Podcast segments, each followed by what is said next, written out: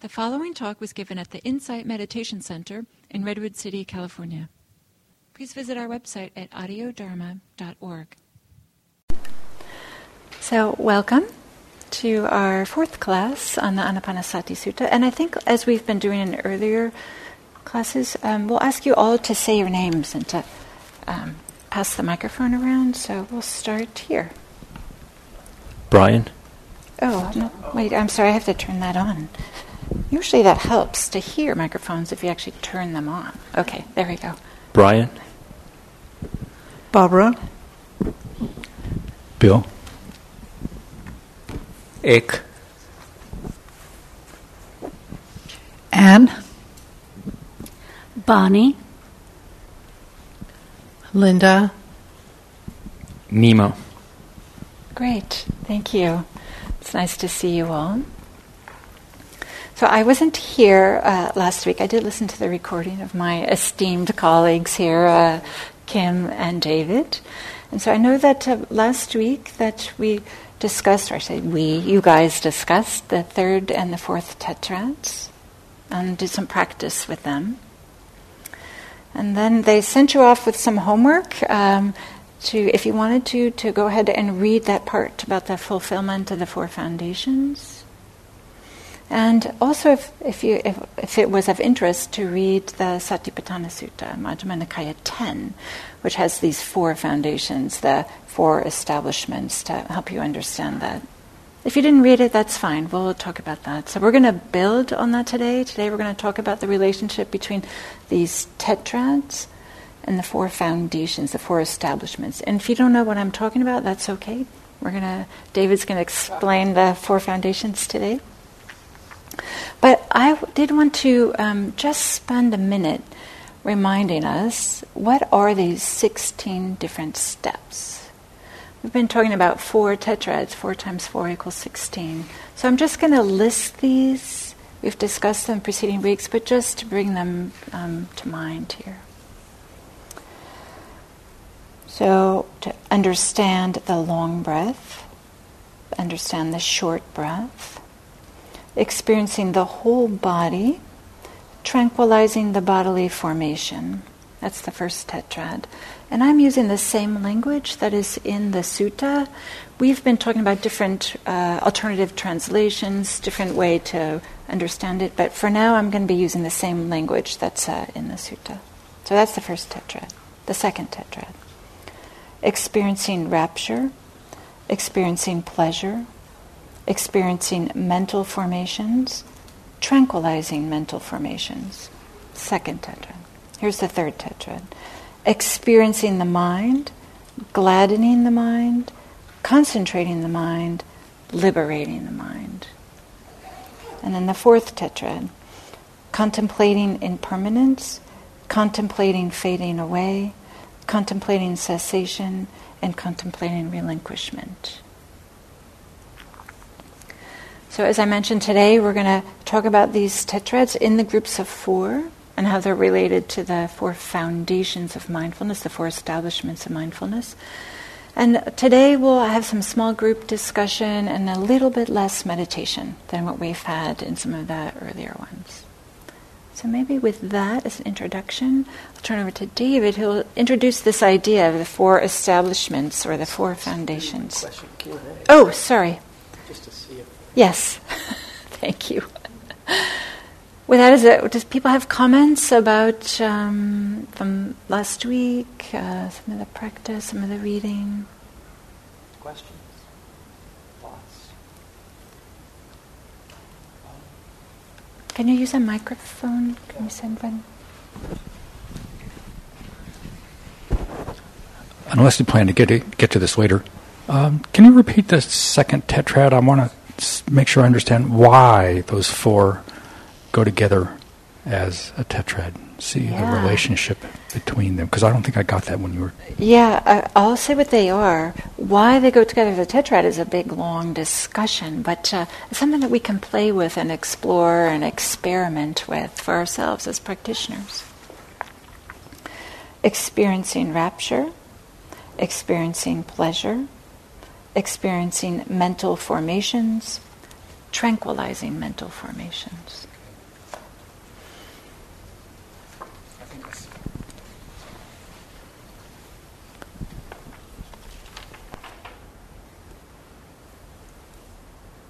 Any more comments or questions?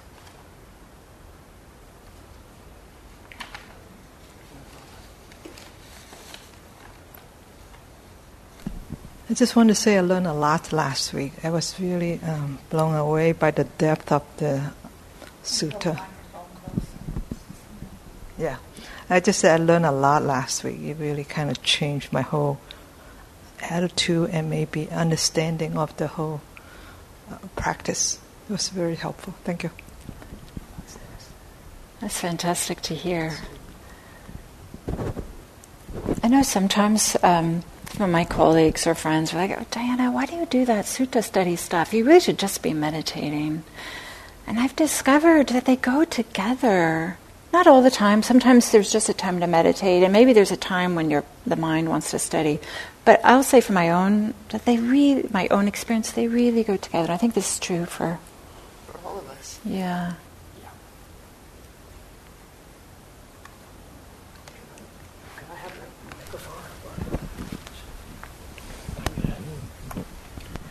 Think I'll use this microphone, but but I guess there may be time for additional questions too. Is there any other question or thought?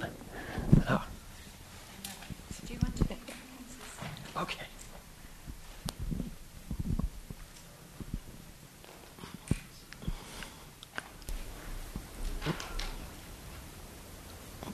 Um, I wasn't here last week, so I might have missed this. And also, I haven't done very much sutta study.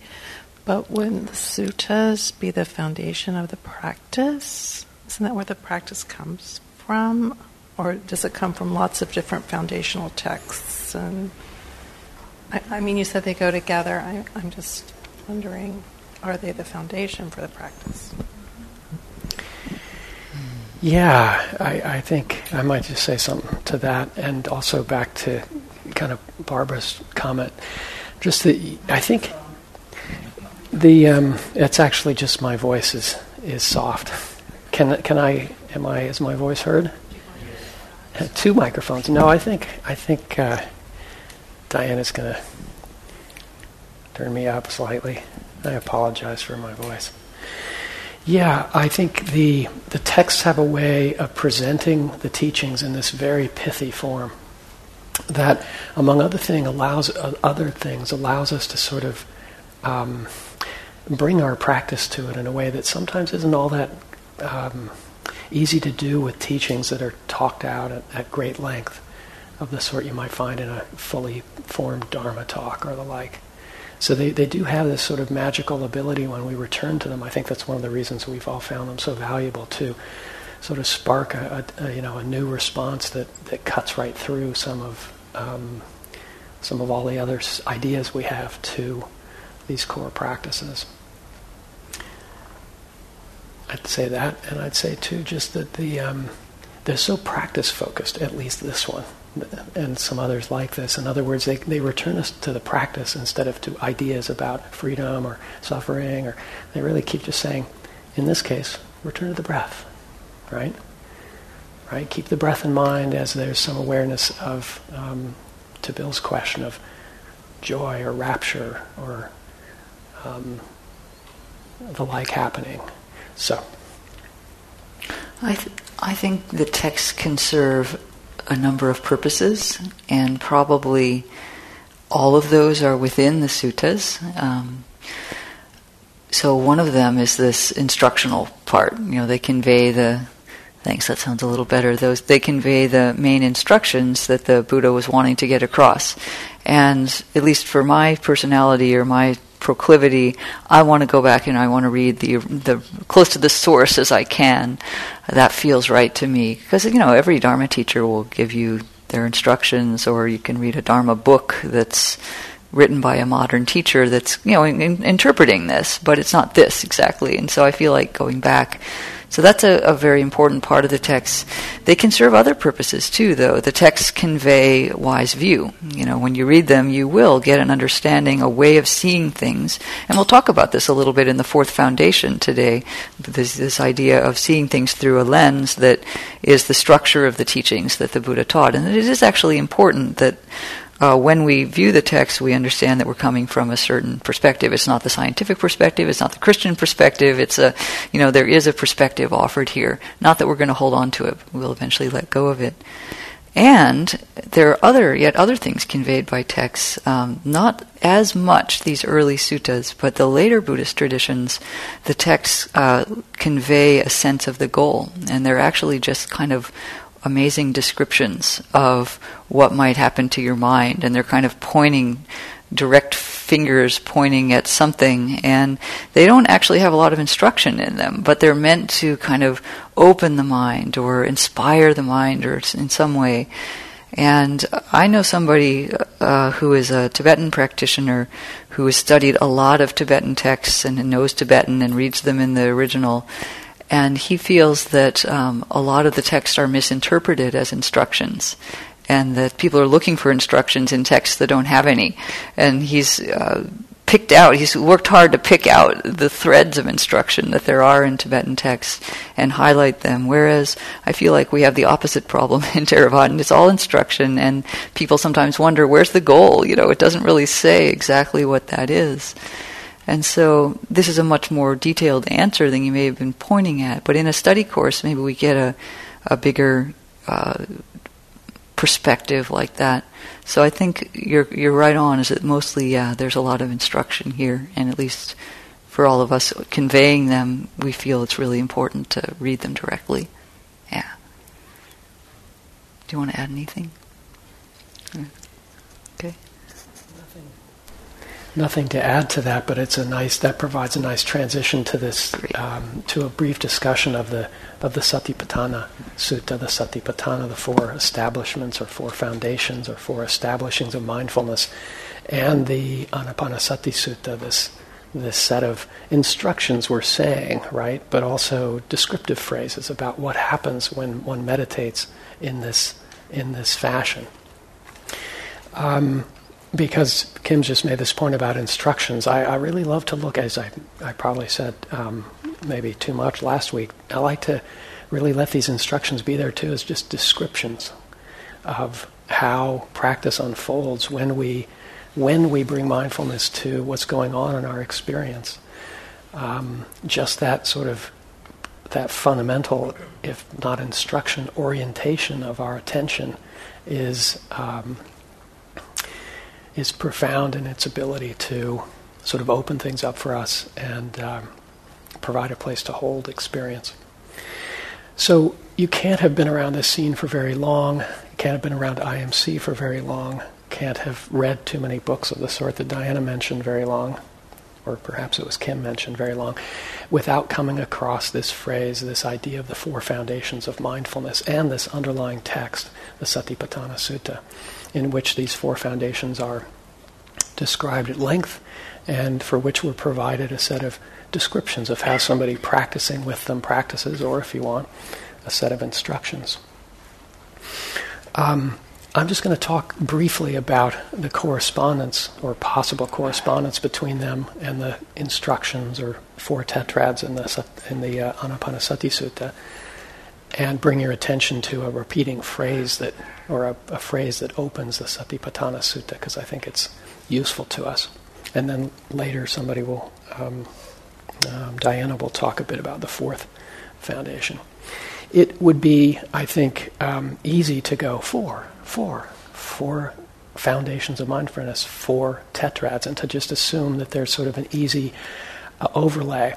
And there may be quite a bit of inter valuable interrelationship, and yet they clearly weren't created with this overlap in mind as far as we understand. Some of the correspondences that we can experience were, were perceived and understood, and that seems to be perhaps why the Satipatthana, the four foundations of mindfulness, are mentioned in this Anapanasati Sutta. Um, But very briefly, the four foundations are body, sensations, physical sensations, sometimes called feeling tone, uh, mind, and uh, patterns of experience or mind objects. and as you've already recognized, in the first tetrad, there's focus on body, that is particularly the breath. Bill's question has drawn our attention to the second tetrad, in which feelings, sensations, along with mental, uh, re- the beginnings of mental reactions to those feature. The third foundation of mindfulness, mind, is represented in the focus in that third tetrad on gladdening the mind, steadying the mind, relaxing, releasing, or uh, resting the mind that we talked about last time. And Diana will talk more about uh, objects of experience. And I think um, we'll, I'll leave it there for the moment, and we'll see some of those correspondences come up in the guided, which is where it's really, I think, in the practice, uh, maybe it's most valuable uh, to be sort of less analytic and more just sort of curious about the correspondences. In the opening passages of the Satipatthana Sutta, there's this wonderful um, set of uh, answers to the question how. In other words, okay, we're supposed to establish mindfulness in these four kind of realms or arenas of experience. And it says a note about how. Here, says the text, a practitioner abides contemplating the body as body, ardent, fully aware, mindful, having put away covetousness, covetousness and grief for the world. The practitioner abides contemplating feelings as feelings, ardent, alert, fully aware, mindful, having a put away covetousness and grief for the world. He or she abides contemplating mind as mind, ardent, fully aware, mindful, having put away covetousness and grief for the world. Practitioner abides contemplating mind objects or patterns of experience, ardent, fully aware, mindful, having put away covetousness and grief for the world. And uh, the important aspect of the how here is the way we sit in awareness of our experience, whether that mindful attention be directed to aspects of bodily experience, the mind, patterns or objects, uh, mind objects or patterns of experience. And perhaps each of these is important, but um, that we do it ardently, that we do it with interest, that our hearts be in it, that we do it fully aware and mindful, that we're really um, um, uh, fully vigilant, in a sense, to what's going on. And that in particular, that we do it having put away covetousness and grief for the world. The easiest way to think about that, at least strikes me today after sitting the half day with Gil, is that we withhold judgment about it, what, what comes up in experience. We don't, um, uh, we, we try to recognize preferences when they arise and just sort of let those be there and go their way too. That we try to um, interact with experience without making it always about us all the time, which uh, is natural, natural aspect of mind, but that we're just attentive to that and we sort of put those things to one side, that we sort of have a not now uh, attitude toward the things that tend to draw us into experience in ways that are complicating and that involve stress.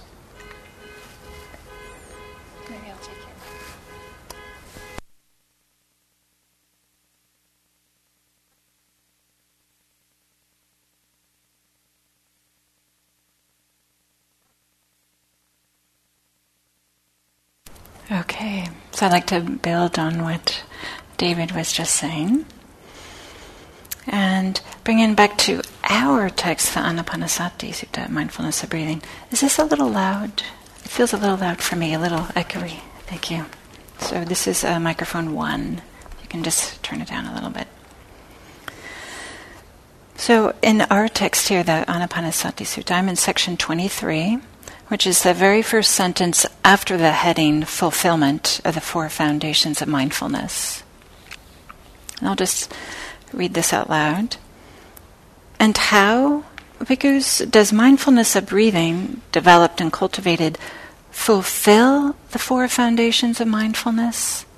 So David was just describing what are these four foundations. And the question is asked, how does these 16 steps we've been doing, how do they fulfill the four foundations of mindfulness.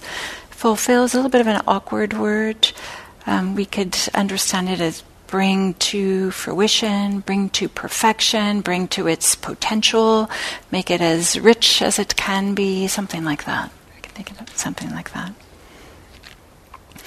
Then the next four paragraphs here in this sutta have a formula.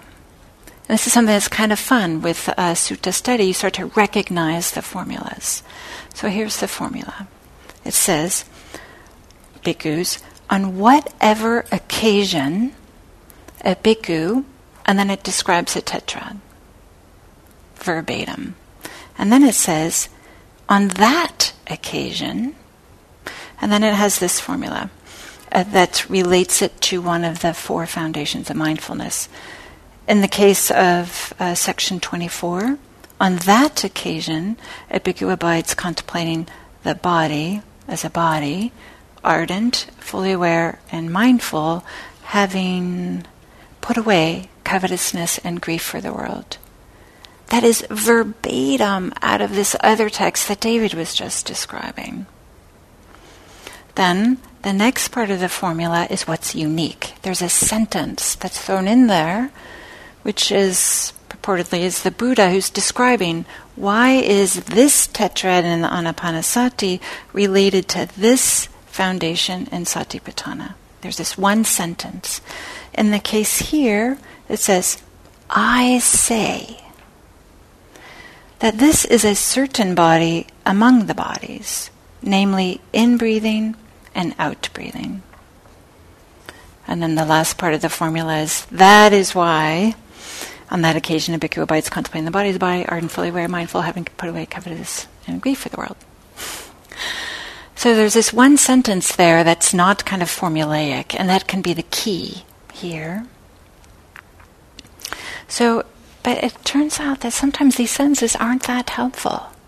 It's not that, uh, it's not so obvious. And maybe I'll say for me, as a um, when I was first starting to do sutta study, I had to relax this idea that I wanted things to be neat, tidy, clear, unambiguous. We're kind of used to maybe Western philosophy or, you know, even kind of Western thinking or books. That's not what's preserved here in the suttas from thousands of years ago in a different culture. It's not preserved in a way that makes perfect sense. So instead, for me, I'll say this, and maybe it's true for Kim and David also, you kind of feel your way in. Like, what is this pointing towards? And you often sometimes ask yourself, hmm, is this right? Is this right? Because there's so um, I could go on and on about this, but there's um, more and more where we I'll just use this expression. We might see what we could call like scissor marks, like oh, this got pulled out of here and cut and pasted into there, and maybe it didn't. There was a little piece forgot to get cutted and paste or something like this. So it's just an interesting thing to hold in mind. And if I were sitting up here just in the role of a Dharma teacher, I wouldn't point these things out.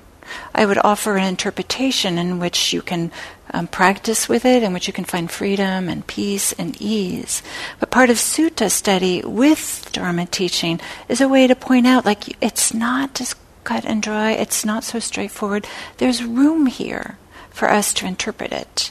And I'll say in particular this Anapanasati Sutta, there's been lots of scholars and lots of practitioners and lots of scholar practitioners who have interpretations and they don't agree. So I've, for myself, I find that it's permission to okay, find my own way with this. It's not like there's one single way. So then, now I'll say, getting back to this particular, this um, section 24, this first tetrad, how is it related to the first foundation of mindfulness? It's first, yeah, in the Satipatthana Sutta. How are they related? First, uh, if I ignore that one sentence, I'll say it's exactly the same words. If you were to go back and look at this uh, first foundation of mindfulness that's in the Satipatthana Sutta, exact same words as we, what we see here in the Anapanasati Sutta. So that one is kind of easy to see how Anapanasati fulfills the fourth, uh, sorry, the first foundation. But then we have this sentence it's uh, a certain body among bodies. We do know, just like in English, we have this expression, a body of water, a body of uh, work, or something like this. So we use the body in different ways other than just um, like a physical body. So maybe here the Buddha is highlighting of all the different things that body can mean. I'm here pointing to in breathing and out breathing what's happening here and now in your own physical body. That's how one fulfills the first foundation of mindfulness with the first tetra. And then at the end, Kim will talk to us about the second and the third.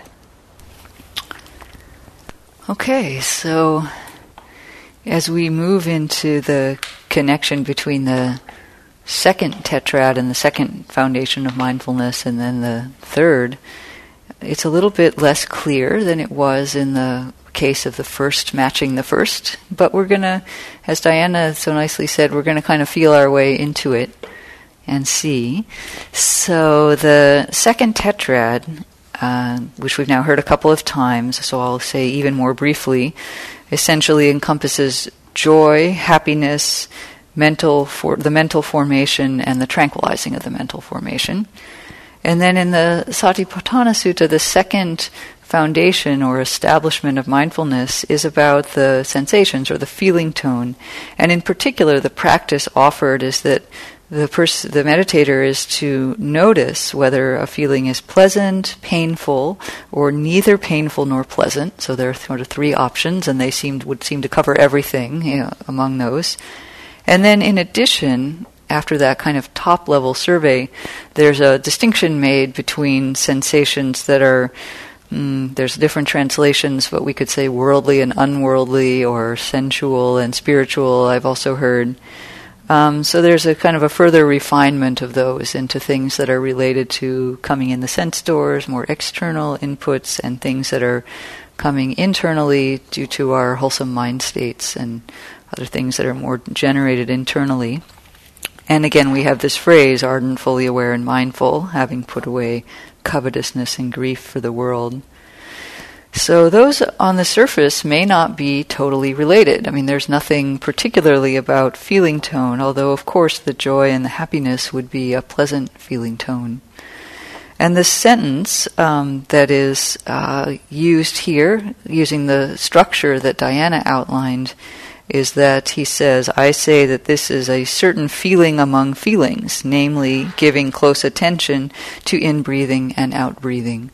So, a certain sensation among all the sensations is that we choose to pay attention to the breath.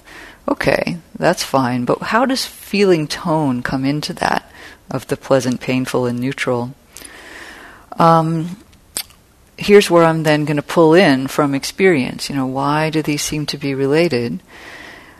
I have found that there are definitely feeling tones associated with paying close attention to the breath. You know, this the breath is coming in. Once we've got that con- continuity of mindfulness where we're following it from beginning to end and back to the beginning, we notice that there's a whole series of sensations. The breath isn't just one thing. We might call it breath, but that's a concept. Even in breath is a concept. And it's actually that there's this whole kaleidoscope of sensations that start with the touch of the breath on the nostrils or the upper lip, and then there's this flow and the f- temperature. Maybe it's cool coming in, and there's a tension as the um, lungs stretch, and maybe there's a shift of the clothing against the skin, and then it goes out, and it gets more and more subtle at the end. And these are not. Many of this is neutral, but if you look carefully there is at the very beginning, say, I find often a pleasant feeling tone of the rush of the air coming in, there's some energy. Um, and then at the very end, when it's just diminishing and it falls away and there's that little gap, is it going to arise again? There can be actually a moment of fear there, which for the most part we skip over. Um, but that's also the place where the mind is most likely to lose mindfulness. That's usually where we drift off because the sensations are a little weak. So we can start to see that just paying close attention to these sensations um, especially if we're looking for the ones that are related to, say, joy and happiness, we start to bring in this tone, the feeling tone. And we start to see our reactions to these mental formations, which David connected nicely to the slight reactivity, or maybe sometimes major reactivity, that we have to how our sense organs are interacting with what's coming into them. And there's no way you could really pay close attention to breathing and not start to have this impact, especially as things get more quiet, right? So there's this sense that um, we're now starting to, through a sensation, a meditation that is nominally bodily, we're starting to encounter the mind. And this is exactly what feeling tone is, or sensation. It's the link between the body and the mind. It's the response. We're responsive beings. We're not like scientific instruments that just measure, okay, that was a strong sensation, that was a weak one. We care about these things coming in, and we have reactivities to them. So that comes out a bit in this, in this second foundation and second tetrad. But I encourage you to see for yourself how you think they're connected. And then I'll just say briefly, going on to the third, um, this one concerns the mind, gladdening the mind, concentrating the mind, and liberating the mind. Which, when we talked about it last week, we emphasized in the concentrating, we emphasized two aspects. One was the steadying, and the other was a sense of wholeness in the mind. That by the time we've gotten to this step, we've really brought everything in and then the liberating part, we emphasized the, the lightness of experience, is that at this point the mind is just present with everything, and it's therefore very easy to slip into the next step of noticing that it's changing. But there's this flux of sensations coming through, and the mind is large enough to be holding all of that. So now the third foundation in the Satipatthana, so now we're going to try to link these is that we have a bunch of qualities that we're supposed to notice are present or absent in the mind. So, first we notice whether the mind is affected by lust or not affected by lust, whether it's affected by hatred or not, delusion or not. So, those are the three main taints in the mind, as they're called. And then a bunch of qualities. Is the mind contracted? Is it distracted? Is it exalted, unexalted? Um, various other ones, ending with two that will look familiar concentrated or not concentrated, liberated or not liberated. Well, those are the uh, last two steps of the third tetrad, so there's a direct link. But I think overall we can say that the um, well, let me first say what the uh, what the text actually says, and this one is extremely vague.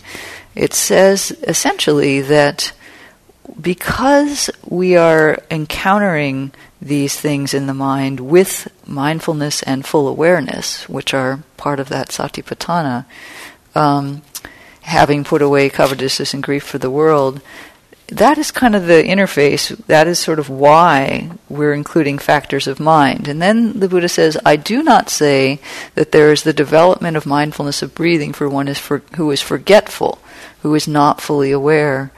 So this is trying to link into the one of the other aspects of the word sati or mindfulness, which is that it's related to memory. Um, that's a, actually another. The word sati in Pali is used both for memory and for this meditative quality of mindfulness that we cultivate. So, in, to my mind, this is a little vague and a little um, not such a strong connection. The commentary has some comments about, yeah, just indicating that the presence of mindfulness and full awareness indicates that the meditator is including factors of mind, and hence the third foundation. But I would link this, and that's well enough, but from my own practice, I would link these really through the sense of completeness and complete non judgment, which David pointed out in his description. So, what's striking to me about the third foundation of mindfulness is that there is no judgment about anything coming up in the mind. You notice if the mind is affected by lust or not affected by lust, and that's it. You don't say, if it's affected by lust, make sure you get rid of that lust because it's not a good thing to have in there. Affected by hatred, oh, apply right effort to bring in more wholesome qualities to the mind. It doesn't say that, it just says notice.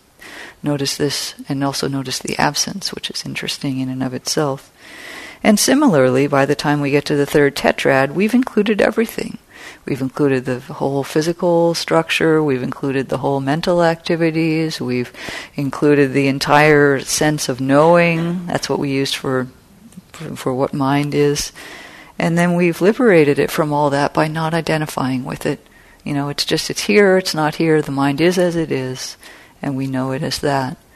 So to me the it's really the kind of the sense of the um, the third foundation and the third tetrad that are essentially the same. We have this wholeness, this lightness, this non judgmental of just knowing everything that's coming into the sense doors and the mind.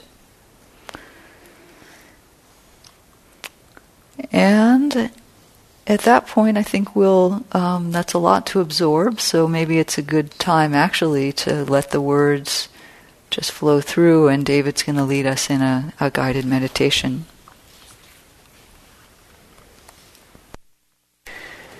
Yeah, so why don't we see um, if we can sort of bring these bring these two sets of point, pointing out instructions or descriptions of practice uh, together in some fashion.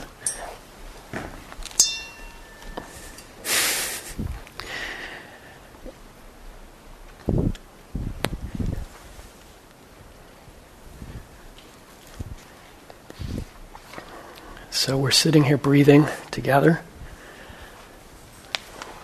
Let's um, let's really bring some attention to to that breathing and to how we're breathing. Let's bring our hearts to the breathing. We're not just sitting here breathing in and out. We're we're we're with the breath. We're accompanying the breath, showing up for experience with a heart that's full of good intentions for ourselves, for others we meet in our path.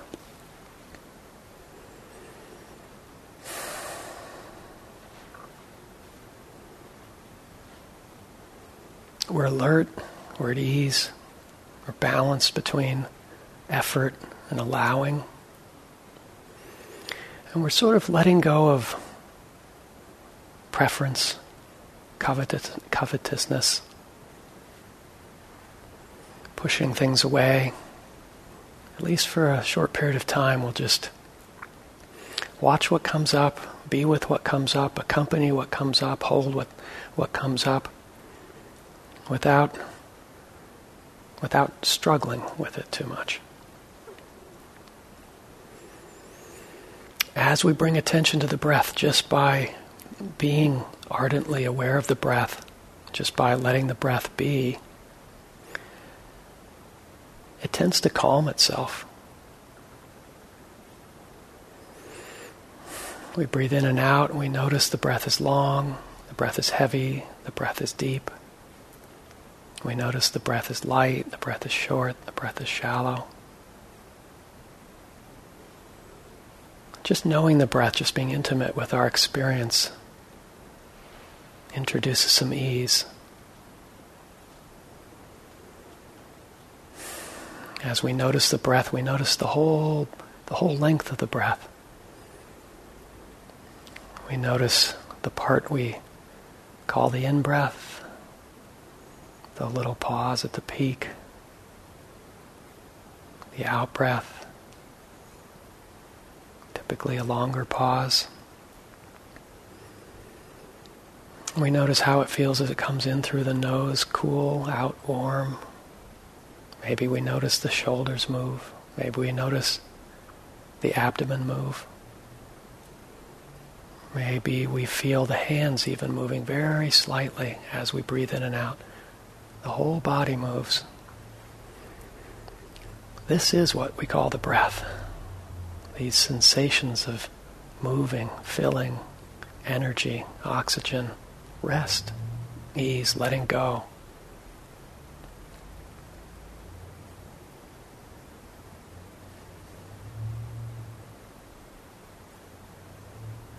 It's an intimate way of knowing bodily experience.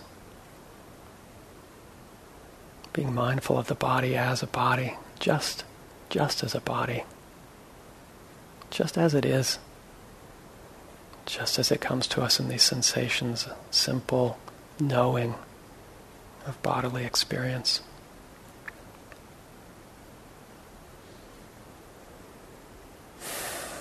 When we pay attention to experience, we notice that there's pleasant in experience and there's unpleasant. Our mind moves towards pleasant, moves toward and then away from unpleasant.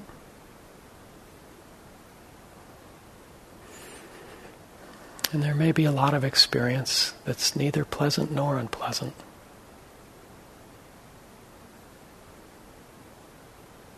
The mind is attentive to pleasant and unpleasant. That's one of the many useful things that mind does.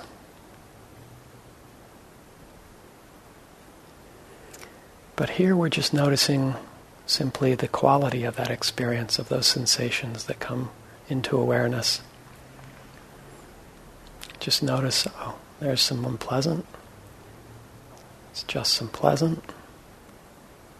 Just some neutral.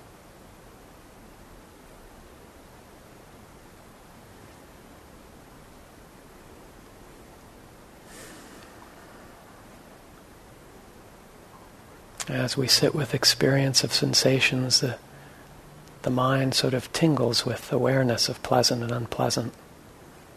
Something's pleasant one moment, unpleasant a little later. Something compelling arises that's just neither pleasant nor unpleasant.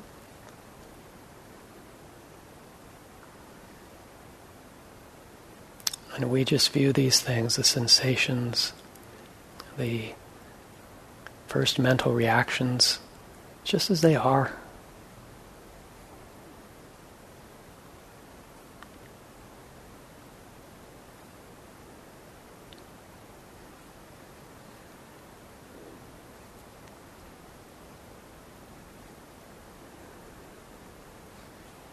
we try to leave wanting and pushing away on one side. It's natural to move toward pleasant. It's natural and ordinary to move away from unpleasant. We can just notice that movement. Oh, there's some unpleasant, and there's sort of a backing away or a suspicion or a inkling of aversion.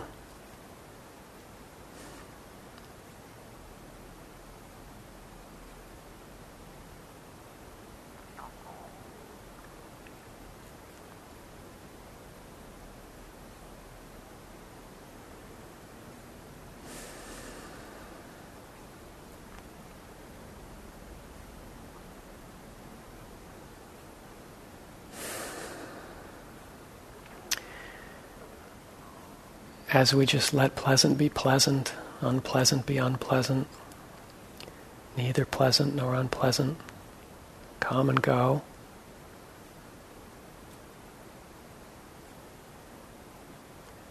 A certain spaciousness can open up. The mind isn't grabbing at pleasant, it's not pushing unpleasant away, it's not making a particularly big deal of sensation and of the mind's response.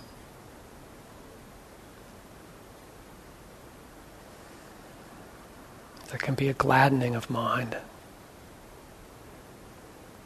Breathing in, breathing out, gladdening the mind.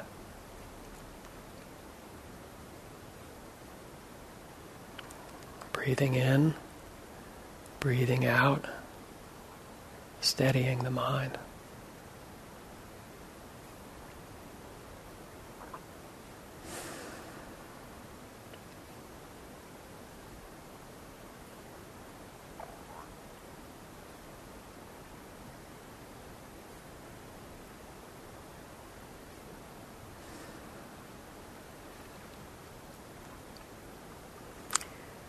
Experience arises.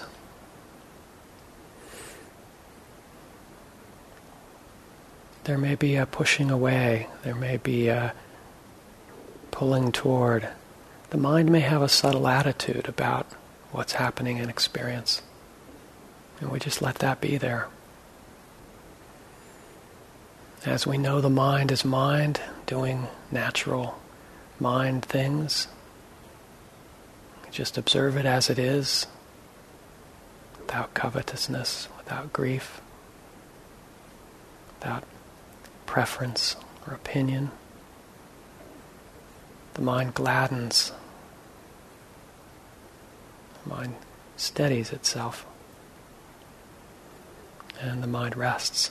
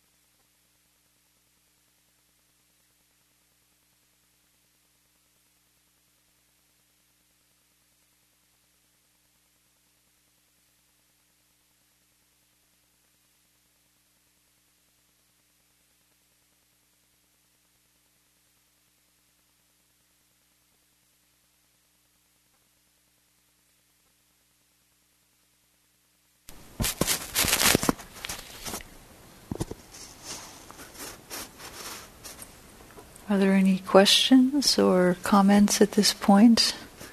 Either from the first three tetrads or anything that came up in your experience in meditation? Yes.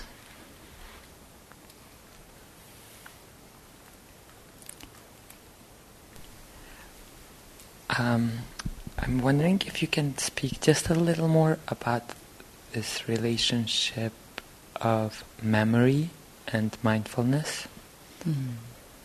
and uh, and how I was thinking about during my meditation was um, this relates to a class I'm taking, which is uh, on for the the premise of it is for information to exist, it must always be instantiated by a medium. And I was realizing that information is kind of like memory, and the body is the medium for this to arise. I think I'm about to have a, a, what, what is it? The past dhyana, uh, an insight Uh-huh. at the Insight Center. uh, but I'm wondering about this relationship between mindfulness and memory. Hmm. I'm sure more than one of us could comment on this. Um, when the Buddha describes what he means by mindfulness, which is, he never gives a very succinct, clear definition, but he'll either say, in my understanding, he'll name the four foundations of mindfulness, or he will say something like, a person is someone of good memory. They remember what was said and done long ago. And there's a sense of um, that the sati is related to somehow having a um, a clear idea not only of what you're doing now, but of um, having been mindful at the time, you'll be easy to remember things. And so there's a way in which our practice is tuning up our minds to be attentive in a way that's useful, not only in this moment, but over time, to be able to. This is now a little bit my interpretation. Um, and so he's not talking about, you know, this, we, we get worried because, you know, as we all get older, the memory is not as um, sharp. but um, so he's not saying, no, you have to remember all your telephone numbers and appointments and everything, but more a sense of if you're really present and calm, um, then what's useful goes into the system and is available for you later, teachings or experiences or things to come up. So that's maybe a sort of an abstract answer to your question. I'm not sure about the instantiation of information. Um, certainly, memory does get stored in our bodies in the form of, you know, feelings and emotions and old traumas and stuff, which we will discover in meditation. I would suggest that the mind also has some way of doing this, although there are later traditions with the momentariness, it's less clear how that would happen. So I'll stop there. Um, my exploration of mindfulness and memory mostly has focused on if my uh, understanding that if my mind is in an open, receptive, clear state, then I will take in information that is useful for my path and it will be available later. That's kind of my understanding. But please. So maybe I'll add something. Uh, yes to what Kim is saying, and the way that I've been holding this connection between uh, mindfulness and memory is both of them is related to bringing things to mind. In some ways, maybe that's related to what you're talking about. So I'll just offer that.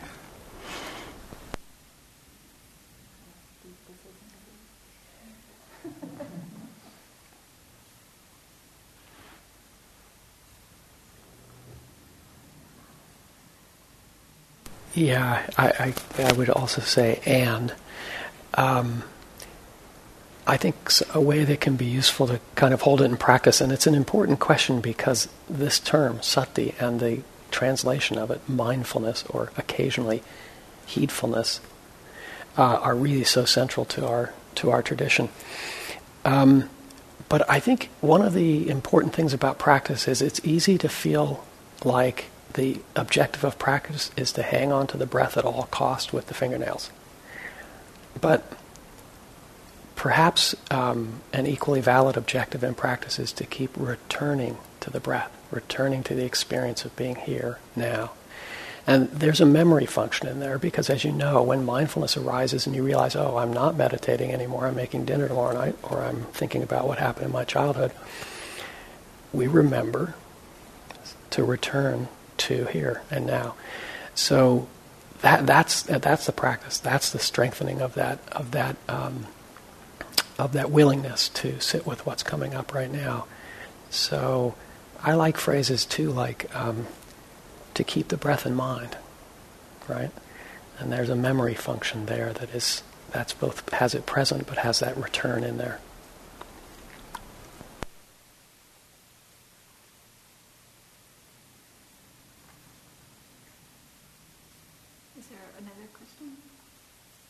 There another question or comment? So, Barbara, let's see. We have two microphones over here. Can they, at least one of them, migrate that direction? I'm wondering that um, the process of meditations, as we get from the body to the feelings to the mind, it goes from more external to more interior. Mm-hmm. Does that also mean that we um, naturally becomes more detached from the body as well as from the sensation. It becomes less identified because you mentioned many times just observe and be aware. So, and also the different phrases that one of the, that Diane pointed out was kind of outstanding is that you notice a body as a body among all the bodies. So to me, that kind of means you become disidentified with yourself, identifying with the body as well as probably your thoughts and your feelings. Is that the progression of the meditation? Absolutely. Yeah, this is fantastic, Barbara. You pointed this out. We're going from the obvious to the subtle in the sutta, both Anapanasati and Satipatthana. And in that going from the obvious to the subtle, there's also more and more disidentification. There's a little bit less self, me, mine. And that both of these directions are the directions towards freedom. And maybe I'll use this as a segue to just talk a little bit about this fourth tetrad and the fourth foundation. I'll just introduce the fourth foundation if you're not familiar with this. It's a list of lists. There's a lot of stuff in there. So I'm just going to um, talk about it with some broad brushstrokes. So this fourth foundation, sometimes it's translated here, it's used mind objects. Sometimes it's uh, translated as phenomena, and sometimes it's left untranslated. The word is dhamma, dharma, and sometimes um, that gets that word gets translated as things because there's not such a good word. So, but maybe we'll say phenomena or categories of experience or something for the fourth foundation. So, what's in this category, fourth foundation? What are these lists? Five aggregate. I'm sorry, five hindrances. You don't, oh, maybe I'll back up and say it's okay if you don't know what these lists are. Don't worry about trying to know what all these are. That's like another place, and I'll talk about them in broad brush. So, just I just want to introduce so you know about them. Five hindrances, things that get in the way. Five aggregates, parts five sense spaces, our senses. Um, did I say five sense spaces? Six, six sense spaces, sorry. Seven factors of awakening, things that support awakening, and the Four Noble Truths. So that's in the fourth foundation, is this list of lists. Now I'm going to go back to the fourth tetrad. The fourth tetrad is a little bit different than the preceding three um, and there's a number of ways we can understand how it's different. Um, here's one way it starts with contemplating impermanence.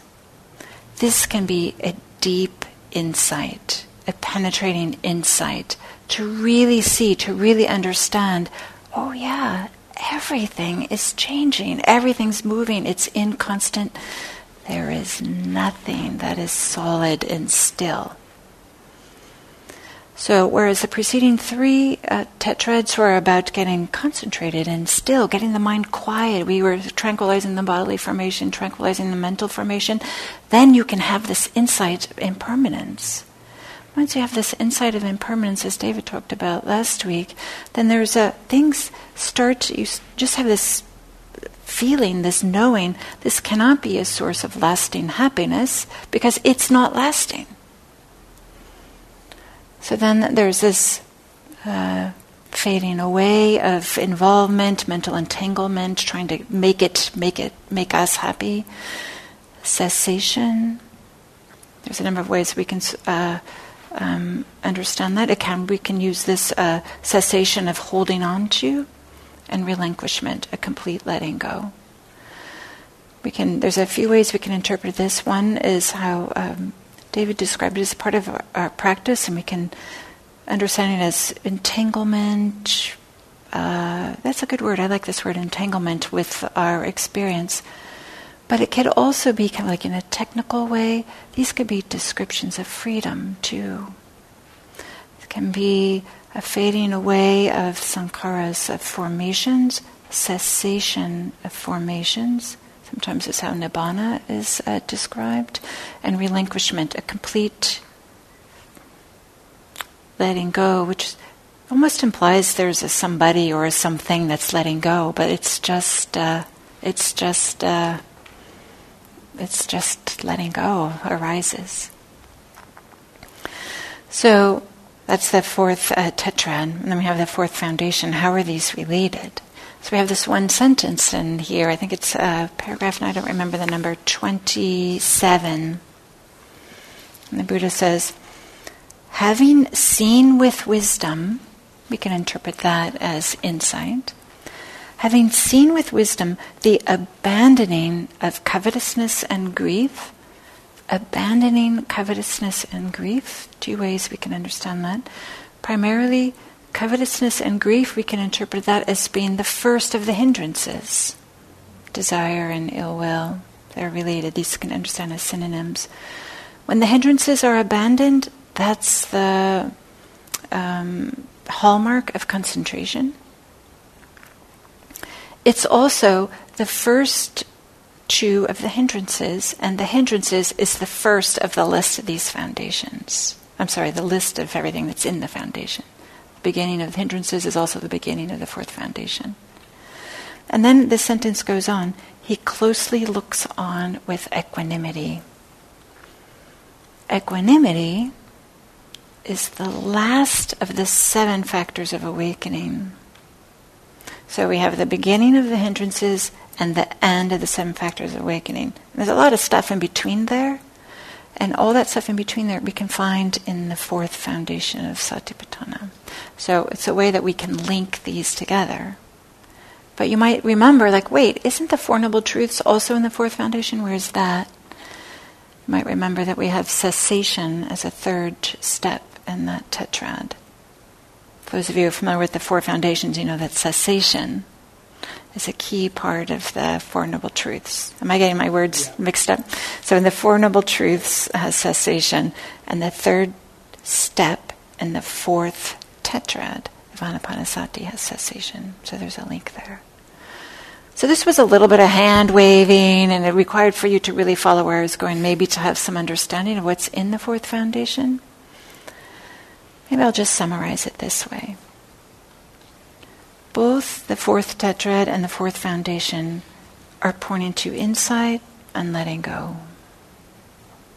Pointing to how do we find our way towards freedom? And both of them have this, maybe in a little bit different ways. The foundations this is about viewing our experiences in terms of are they leading towards freedom or not freedom. The tetrad anapanasati is more about having insight and then just naturally what happens is kind of a letting go, cessation. So maybe I'll leave that as a way to relate the fourth tetrad and the fourth foundation. Maybe it's a little bit unsatisfactory So I encourage you to explore, experiment, play, read, look at different interpretations, roll up your sleeves and think about it. Or just put it aside. so now maybe I'll turn it over to Kim. So at this point, we would like for you to have a chance to discuss a little bit among yourselves um, about these factors that we've been going through over the last several weeks. Uh, we focused very much on meditation in sessions two and three before this, and so we didn't actually have small group discussion during that time. And so um, now it's a chance to make up for that a little bit. So let's see, we actually have 12, although I know some of you haven't, uh, maybe haven't been here up to now, so, but that's okay, it doesn't matter. Um, why don't we get into I think four groups of three is good, so you'll have more chance. Or do you guys think we should do groups of four? Four groups of three. Four groups of three. Why don't you do that first, and then I'll give you the question. Very good. So our question is which tetrad or which of the 16 instructions um, has had the most resonance for you and why? So I'm going to read the 16 steps in a moment. But so we've looked at the 16 steps overall, we've looked at these four tetrads and talked about what each one represents, and we've meditated with them. So it may be that one of these tetrads as a whole speaks to you. You know, oh, I really like the body one or the mind one. Um, or it might be that one particular step, you know, it's like, oh yeah, the you know the the the rapture was really big for me so far. I don't know what it will be. So let me read the 16 and you can think about it. So, understands the long breath, understands the short breath, experiencing the whole body, tranquilizing the bodily formation, experiencing rapture, experiencing pleasure, experiencing mental formations, and tranquilizing mental formations. That's the second. And then experiencing the mind, gladdening the mind, concentrating the mind, liberating the mind. And finally, contemplating impermanence, contemplating fading away, contemplating cessation, and contemplating relinquishment. So, which tetrad or which of the 16 instructions has had the most resonance for you and why?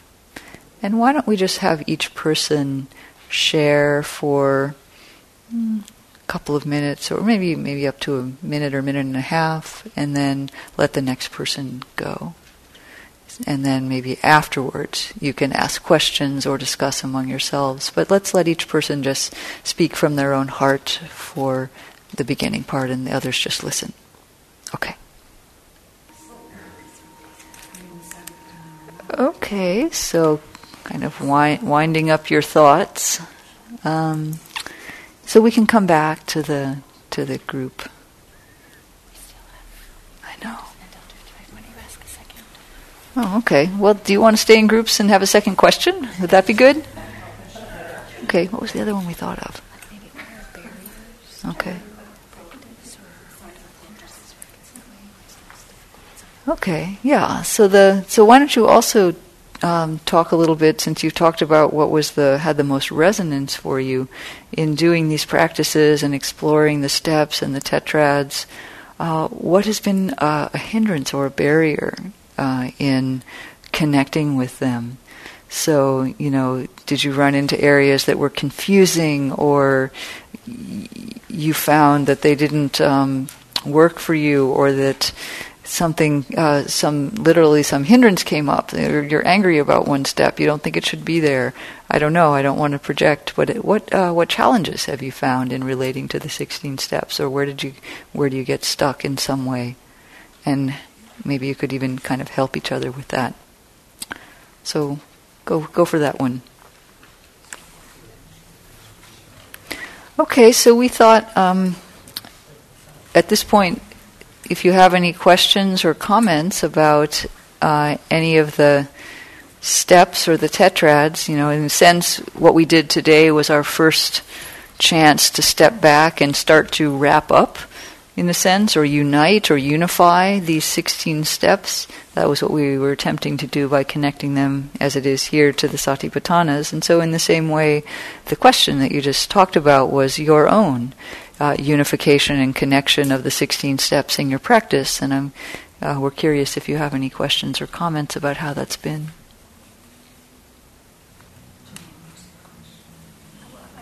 Please, there's a microphone right here. There you go. I'm curious about the use of the word relinquishment.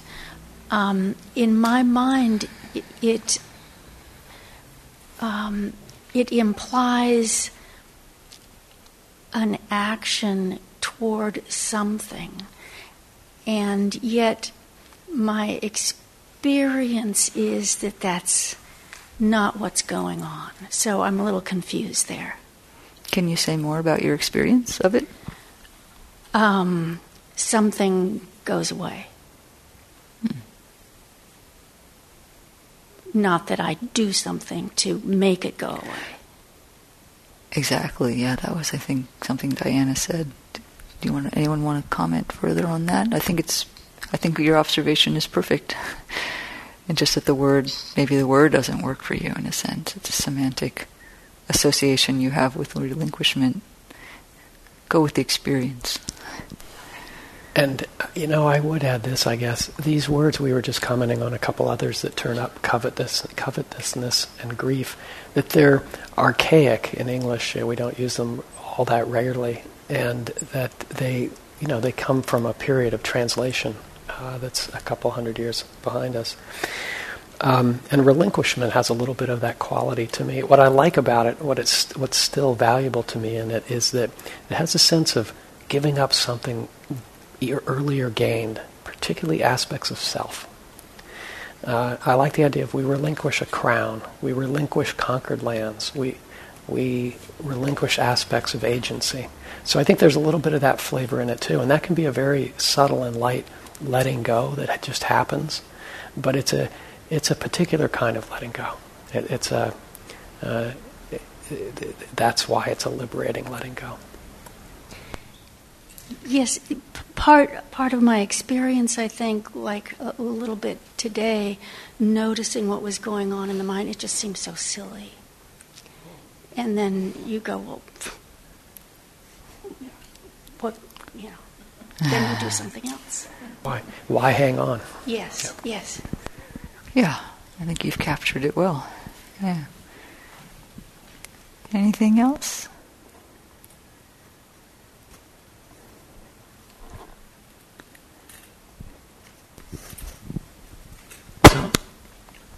Uh, it's a little related to this, um, but I'm reflecting on these foundations, and um, there's almost a paradox of um, of cessation and ceasing to become, or an unbecoming, and a becoming, in terms of building foundations, establishing new grounds for new something else to arise. And so I'm kind of um, I'm wondering in this paradox of unbecoming and becoming, and how these foundations, where these foundations fit in into becoming.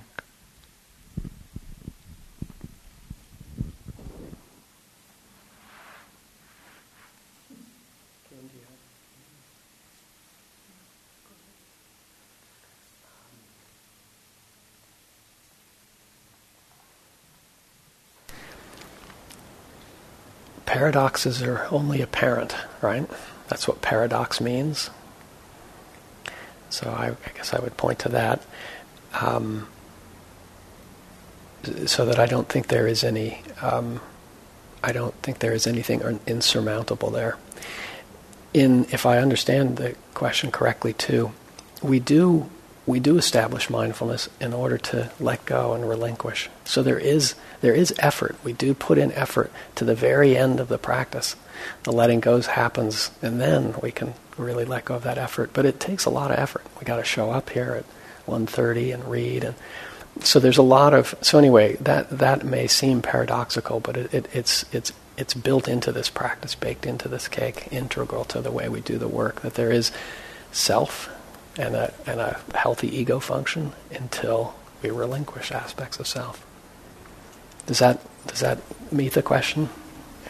Um, I, when I say paradox, I don't mean it as a contradiction, right? I mean it as more complementarity of two. Because to me, and this is complete speculation and prolepsis, it seems that what we're, we're letting go of an ego self and what we're building is not another self or another ego, but something around it, which is the conditions that make sure that conditions that don't allow for another false ego to arise and and for so it's it's rather than having a new center it's like building around the center for their freedom to arise. But complete speculation again.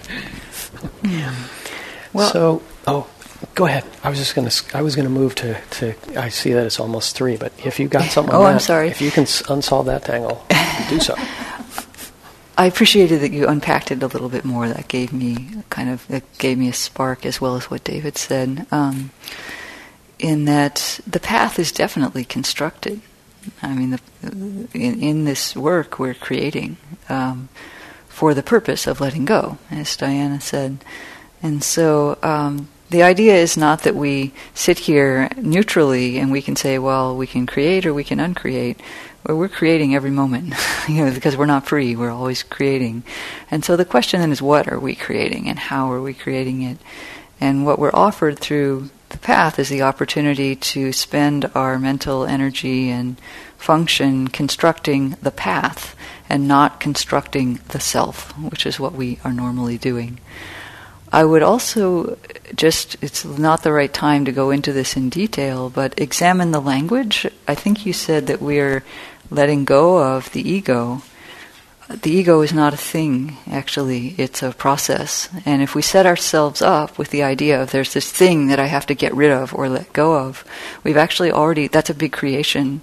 Um, it's not, it's not quite like that, it's more undoing. And then you went to conditions, which is good. But undoing the conditions that construct what ends up looking like an ego. Uh, there's really nothing, there's, there's nothing to let go of. Um, so it's you know that comes over the over time. It, it's a great question to end uh, today and to look toward next week because um, the the next week is really in that we take up the seven enlightenment factors and how they figure in this text and how they're related to that. Th- th- that's all about conditions and creating wholesome conditions, conditions in which a self and selfing of a certain sort uh, isn't necessary or is extra and um, stressful. So, by way of homework, you know, the, the, the, the next piece is just to read this next section where it says that in addition to fulfilling the four foundations or four establishings of mindfulness, this practice of anapanasati also fulfills the seven factors of enlightenment. And I think there you may find there's a somewhat easier correspondence. It's quite clear that some of the things we've done, particularly with the guideds, just flow very easily and directly into these instructions or descriptions of how practice sort of deepens as each condition sort of creates a cascade that makes the next condition, if not inevitable, uh, more likely. And th- this is what we can do in practice.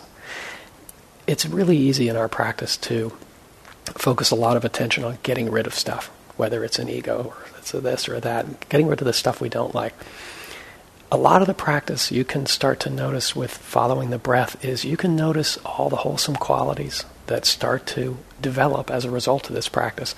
And this last um, aspect of this text really encourages us to, to look at that, the sort of positive side of our practice and what we're building, uh, or the, the resilience, um, strength of practice, uh, wholesome conditions that give rise to skillful action in the world on the one hand, and to deep letting go on the other.